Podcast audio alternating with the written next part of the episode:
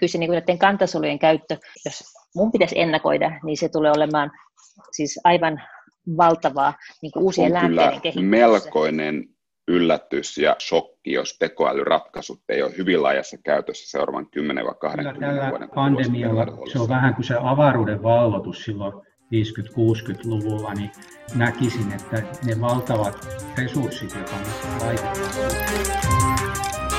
Tulevaisuuden lääketiedettä.